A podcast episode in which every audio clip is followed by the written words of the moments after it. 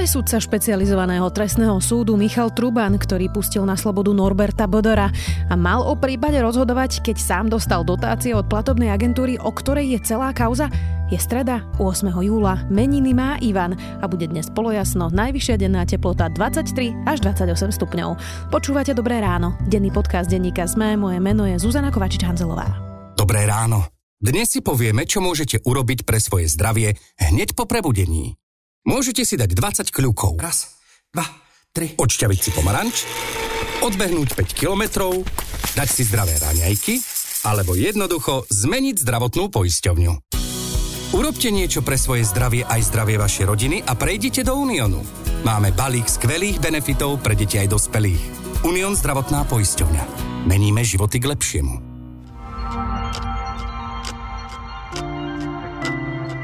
A teraz poďme na krátky prehľad správ. Slovenská ekonomika sa tento rok prepadne o 9% a v budúcom roku stúpne o 7,4%.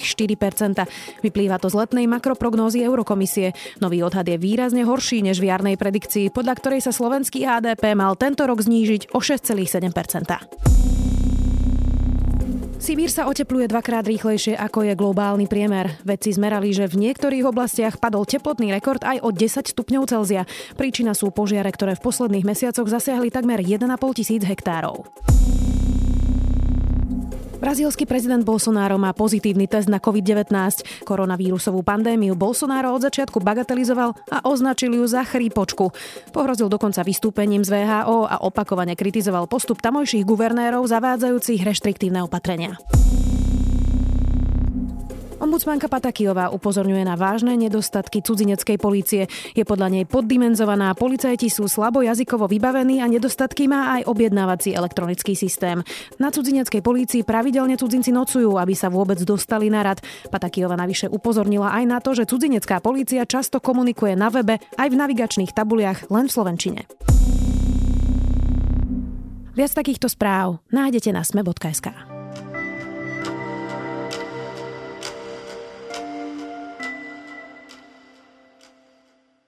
Sudca Michal Truban rozhodol o prepustení Norberta Bödera na slobodu. V kauze dobytkár pritom ide o dotácie platobnej agentúry, z ktorej má peniaze aj sám Truban. Kto je vlastne sudca špecializovaného trestného súdu? Aká je jeho história a prečo sa spomína aj v súvislosti s Marianom Kočnerom?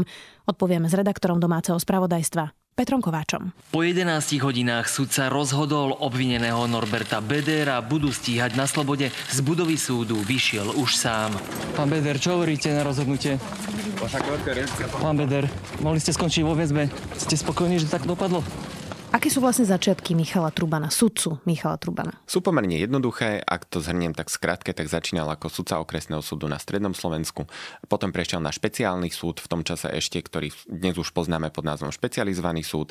Na tom zotrval dodnes celé roky. Spomeniem, že bol dvakrát na jeho čele, naposledy mu nedávno, nedávno len skončilo funkčné obdobie, ale na post predsedu sa môže vrátiť aj po tretí raz, pretože v súčasnosti kandiduje opätovne. Začiatkom augusta sa dozvieme výsledok. Keď teda rátam tie roky funkčného obdobia, keď hovorí, že bol dvakrát predsedom špecializovaného trestného súdu, znamená to, že sa tam dostal za Štefana Harabina? Dostal sa tam za Štefana Harabina a tu by som ešte tak pripomenul, že za pomerne takých zvláštnych okolností, pretože výberová komisia v prvom rade vybrala iného kandidáta a dala ho na prvé miesto v celom tom výberovom konaní, ale začiat ministra Štefana Harabina ho Harabin odmietol vymenovať, nepovedal nejaké teda spomínaného víťaza, bol ním súdca Králik, nepovedal nejaké nejaké konkrétne dôvody, mal k nemu však rôzne výhrady, pretože naozaj mali dlhotrvajúce spory už v tom čase. A napokon celé toto výberové konanie skončilo tak, že Harabín teda napriek výsledku výberového konania vymenoval v poradí druhého uchádzača a tým sa stal Michal Truban. Ešte predtým, než sa dostaneme k tej aktuálnej kauze dobytkár, kde vlastne prepustil Norberta Bedora na slobodu, Aká je vlastne tá kariéra Michala Trubana. Dnes vidíme, že napríklad Juraj Šeliga, podpredseda parlamentu, proti nemu ostro vystupuje, je nespokojný s jeho výkonom. Aké má on také kauzy, kvôli ktorým ho práve kritizujú. Nemôžeme hovoriť, že by to bol sudca spájaný s mnohými kauzami. Na druhej strane je to ale sudca, o ktorom sme aj my už písali viackrát. Veľmi známa jeho kauza ešte z roku 2009, keď o ňom denník Smej napísal, ako poľoval bez toho, aby zaplatil, strieľal nejakú vysokú zver v cudzom polovnom revíri. Neskôr to vysvetľoval tak, že teda išlo len akúsi zámenu, že teda regionálny politik v tom čase Slobodného fóra ho pozval a v zápätí ho samotný Truban pozval do iného revíru a nejako si vymenili tie povolenky na odstrel a preto neplatili, no ale každopádne, keď o tom napísal denník SME, Michal Truban podal žalobu a napokon s ňou aj úspel na súde a bolo to také kontroverzné rozhodnutie, že napokon sme muselo vydať trikrát opakovanie titulku, na ktorej uvedlo také veľké ospravedlnenie Michalovi Trubanovi, čo ale v zápätí skončilo na ústavnom súde až potom, ako to vyšlo. Ono to bolo bezprecedentné. V podstate to sa ešte nikdy nestalo, že by noviny trikrát museli vysť tou istou titulkou ospravedlnenia. Čiže nakoniec to denník sme vyhral? Presne tak, bolo to veľmi nečakané rozhodnutie. Naozaj tá titulka bola trikrát rovnaká, hlavný text, veľké ospravedlnenie. Ústavný súd napokon povedal, že to bolo neprimerané, že, že naozaj nešlo o správne rozhodnutie a vôbec k tomu nemalo dôjsť. Samozrejme, to už sa zvrátiť nedalo, ale ešte spomeniem, že toto rozhodnutie ústavného súdu bolo neskôr vyhlásené ako judikát roka. Mm-hmm. Toto bola taká v podstate, môžeme nazvať banálna kauzička polovačky, ale čo sa týka jeho rozhodovania sudcovského, s čím sú jeho kritici nespokojní? Dá sa tam spomenúť viac vecí. Naposledy spamätáme si veľkú korupčnú kauzu, ktorá teda ešte stále sa prešetruje v Národnej loteriovej spoločnosti v Typose. V pôvodnom rozhodovaní o väzbe práve Michal Truban ako súdca špecializovaného súdu za podobných okolností, ako teraz rozhodoval o Bederovi, nezobral do väzby Barciho ako šéfa Typosu ani Preleca ako šéfa IT v Typose. Bolo to tiež také veľmi nečakané rozhodnutie, pretože v Typose prebehla veľká akcia, všetci mali teda veľké očakávania očakávanie, pretože sa tam ukazovalo, že dochádzalo k veľkému korupčnému konaniu. Truban vtedy rozhodol tak, že teda nepovolil väzbu a teda pustil na slobodu spomínanú dvojicu. V zápätí najvyšší súd už naozaj po pár dňoch jeho rozhodnutie zvrátil. Michal Truban sa spomína aj v súvislosti s Marianom Kočnerom viackrát. O čo presne ide? To je taktiež podobný prípad. Keď sa totiž práve Trubanovi dostal na stôl, dostalo povoľovanie domovej prehliadky, policia tam vytipovala viaceré nehnuteľnosti, či už domy, alebo teda apartmány, kde sa zdržoval Marian Kočner. Truban napokon rozhodol tak, že vydal povolenie na domové prehliadky, ale s výnimkou domu na Kolibe. No a vlastne práve to sa neskôr ukázalo ako veľmi kontroverzné, pretože v tom čase to verejnosti síce nič nepovedalo. Keď sa však o pár týždňov neskôr dostal k rozhodovaniu o takejto domovke jeho kolega Hrubala. Na špecializovanom súde on to povolenie dal. A dnes už vieme povedať, že práve v tomto dome na Kolíbe našli policajti záznamy gorily. Jeho Marian Kočner spomínal aj v motákoch, respektíve spomínal Michala T. Mal mu nejako pomôcť, aby sa dostal na slobodu? To je práve vec, ktorú dnes nevieme naisto povedať. Môžeme sa však chytať takých indícií, ktoré dostávame aj práve na súdnych pojednávaniach, ktoré ešte prebiehajú. A práve tam bývalý siskár Peter Todd hovoril o tom, že teda spomínaný Michal T. je práve Michal Truban a naozaj jeho, jeho meno, alebo teda Michal T. sa spomína aj v motákoch, ktoré posielal Marian Kočner z väzenia po svojom advokátovi Šabíkovi. No a vlastne v tých inštrukciách bolo aj to, aby teda Michal T. rozhodol v jeho prospech. Ako je možné, že o tejto veci rozhodoval pán sudca Truban? Pýtal sa dnes podpredseda parlamentu. Podľa neho je tu podozrenie, že sudca Truban je v konflikte záujmov. Spomenul jednak to, že sa jeho meno objavilo v motákoch, ktoré písal Bederov známy Marian Kočner z väzby. Ale Pochybnosti o nestranosti vyvoláva najmä dotácia od pôdohospodárskej platobnej agentúry, teda tej agentúry, ktorej sa kauza dobytkár bytostne týka. Poďme teraz na tú aktuálnu kauzu dobytkár. Tam ide teda o dotácie polnohospodárskej platobnej agentúry. Michal Trubán dostal takúto dotáciu. Prečo ju dostal? Aby sme boli korektní, nedostal to celkom on, ale teda išla na, na nejaký rodinný biznis. Vieme totiž povedať, že Trubanovci kúpili kaštiel na strednom Slovensku, je to pri Banskej šťavnici v obci. Bolo to ešte v roku nejaký 2014. Dva roky im trvalo, kým nehnuteľnosť zrekonštruovali. Je to pomerne rozsiahla, pekná nehnuteľnosť. No ale keďže aj Michal Truban a jeho manželka sú obidvaja sudcovia, ona pôsobí na najvyššom súde, nemôžu podnikať a s penziónom sa teda rozhodli naložiť tak, že z neho urobia akýsi rodinný biznis. A napriek tomu, že ho vlastnia, tak ho prevádzkuje ich dcera Natália, syn je zasa konateľom danej spoločnosti. A teda rozbehli podnikateľské aktivity v tomto penzióne. No a vlastne práve na rozbeh týchto aktivít, na dokončenie samotnej rekonštrukcie si požiadali pôdohospodárskú platobnú agentúru o dotáciu, ktorú aj dostali, No a podpisoval ju práve bývalý riaditeľ PPAčky Ľubomír Partika, ktorý je v súčasnosti jedným zo stíhaných ľudí a teda z tých hlavných uplácačov v kauze dobytkár sudca Truban sa nenamietal? To je na tom zaujímavé, že sudca Truban sa nenamietal napriek tomu, že teda je tam takáto možná kolízia, teda konflikt záujmov a to je práve tá vec, o ktorej hovorí podpredseda parlamentu Šeliga, keď spomína, že teda je tam nejaká zaujatosť a vôbec takýto sudca ani nemal rozhodovať. Z informácií, ktoré priniesli aktuality SK, vieme povedať, že policajní vyšetrovateľe dokonca odporúčali prokurátorovi, aby namietal takéhoto sudcu a to, že nie je nezaujatý. To sa napokon nestalo zrejme kvôli tomu, že išlo o víkendovú službu, to znamená, že na rozhodovanie o samotnej väzbe, že tam nebol prítomný riadny dozorujúci prokurátor, ktorý teda kauzu dlhodobo rieši, ale len službu konajúci prokurátor, ktorý ako keby zaskakoval cez tú víkendovú službu. Čiže to bolo lajdáctvo? O tom by sme špekulovali. Vieme totiž povedať, že aj to rozhodovanie o samotnej námietke zaujatosti v tom víkendovom režime je veľmi komplikované. V konečnom dôsledku možno povedať, že možno to urobili aj na schvál, pretože naozaj to rozhodovanie o zaujatosti sa momentálne môže riešiť aj na najvyššom súde. Po tom víkendovom rozhodnutí sa totiž obidve strany odvolali a odvolanie bude riešiť najvyšší súd vo štvrtok a naozaj teoreticky môže sa práve tam objaviť takáto námietka. Už vieme zdôvodnenie, prečo Michal Truban vlastne povedal, že Norbert Peder nesplňa tie podmienky na väzobné stíhanie, tam je teda uteková väzba, ovplyvňovanie svetkov alebo že by páchal ďalej trestnú činnosť. Vieme o tom, že Norbert Beder napríklad mal veľmi dobré kontakty na polícii, že keď ho mali ísť vypočúvať, tak o tom vedel a sám sa dopredu prihlásil s novým telefónom, ktorý už bol prázdny.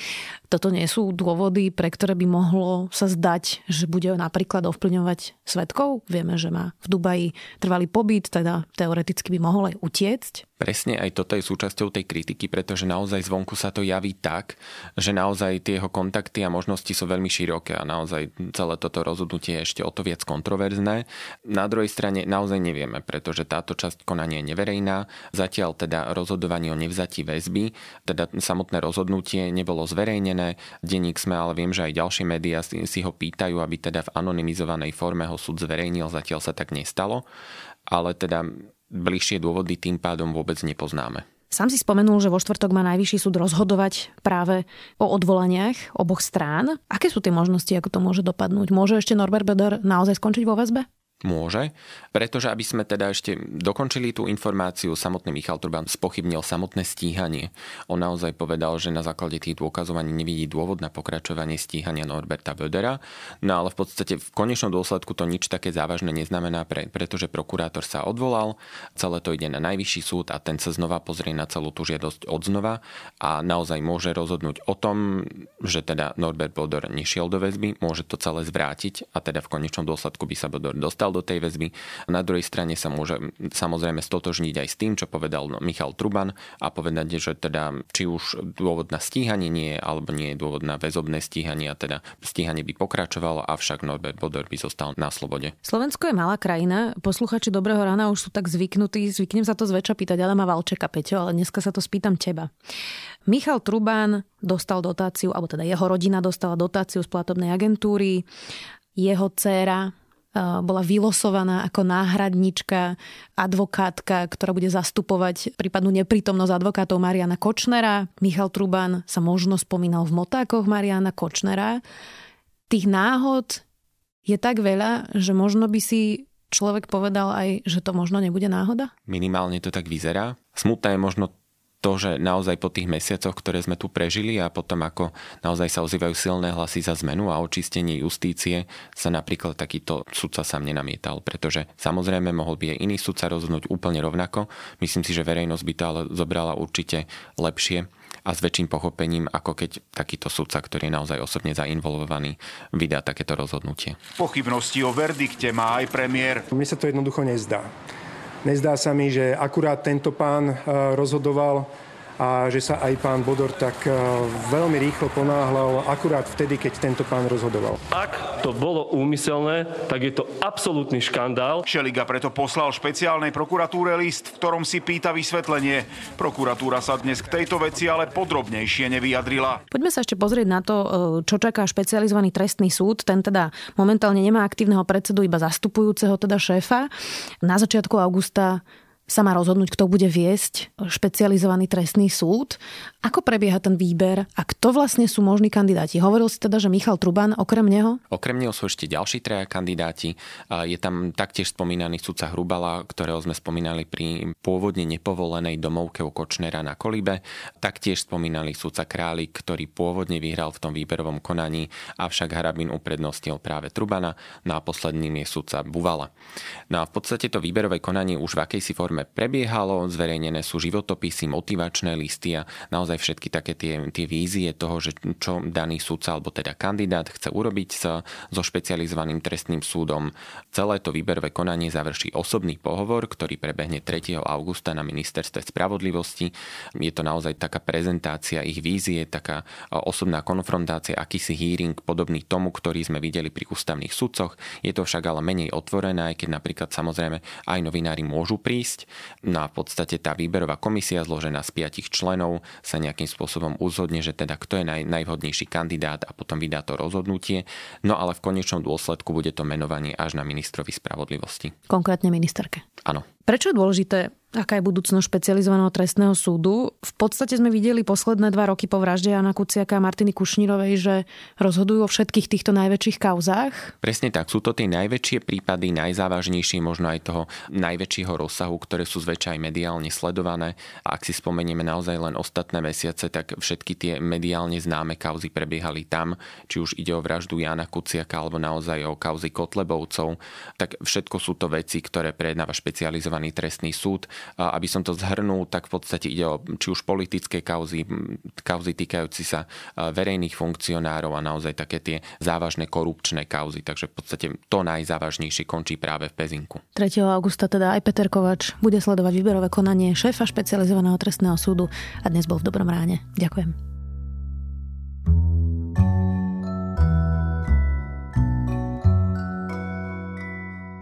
Zaujíma vás, ako sa firma Netflix stala tak úspešnou? Celý príbeh popísal zaujímavý podcast Today Explained od Voxu. Vrátanie ich vnútorných politík, že zamestnanci Netflixu sa v podstate každý deň boja vyhadzovu. To je môj tým na záver. Do počutia. Opäť zajtra.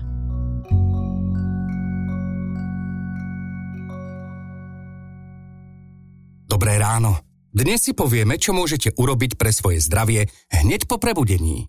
Môžete si dať 20 kľúkov. Raz, dva, 3. Odšťaviť si pomaranč, odbehnúť 5 kilometrov, dať si zdravé raňajky, alebo jednoducho zmeniť zdravotnú poisťovňu. Urobte niečo pre svoje zdravie aj zdravie vašej rodiny a prejdite do Uniónu. Máme balík skvelých benefitov pre deti aj dospelých. Unión zdravotná poisťovňa. Meníme životy k lepšiemu.